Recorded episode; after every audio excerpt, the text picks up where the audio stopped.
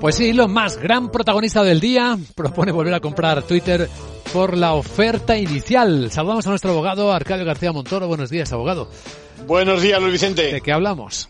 Pues del terremoto más. Eh, la conciliación de Twitter, ya sabemos, estuvo suspendida desde mediodía hasta poco antes del cierre de ayer a consecuencia de que se comunicara a la SEC que los abogados de más confirmaron el pasado lunes a Twitter la oferta de los 44 mil millones de dólares. Bueno, a partir de ahí la negociación se está llevando a cabo en sede del propio juzgado de Delaware, lo cual es una pista de que puede no ser un farol y dicen en los medios que la juez les dio un ultimátum.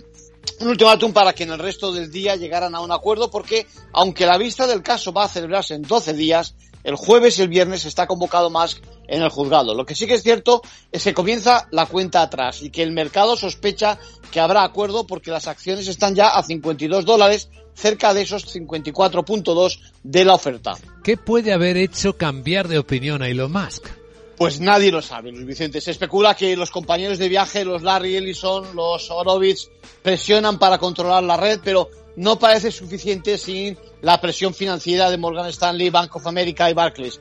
Tampoco es que Musk quiera o tenga impaciencia de ocuparse de los asuntos de diario, aunque lo probable es que cambie la dirección de Twitter en su caso. Bueno, pudiera ser que alguno de los mensajes privados que enviara le comprometan y que finalmente los argumentos sobre los bots no hayan superado el examen legal. En conclusión.